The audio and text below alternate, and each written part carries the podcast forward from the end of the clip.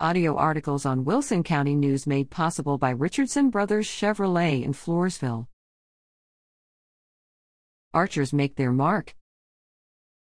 Members of the Wilson County 4 H Archery Project, LR Connor Hiobsky, Brenley Stevenson, Eric Brewitt, Hayden Hiobsky, Dane Nichols, and Emma Aldridge show off their awards after competing in the State Indoor Archery Tournament and State Postal League.